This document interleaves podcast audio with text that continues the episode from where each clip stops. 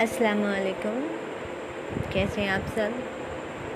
मेरा नाम रफ़त जहाँ है।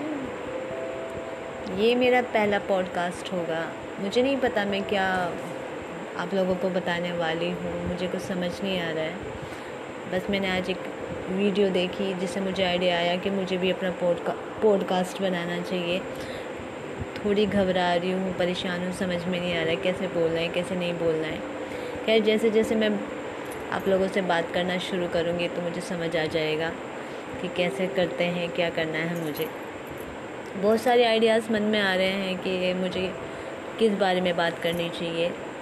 खैर, कोई बात नहीं, सोचते हैं इस बारे में, इसी सोच के साथ गुड नाइट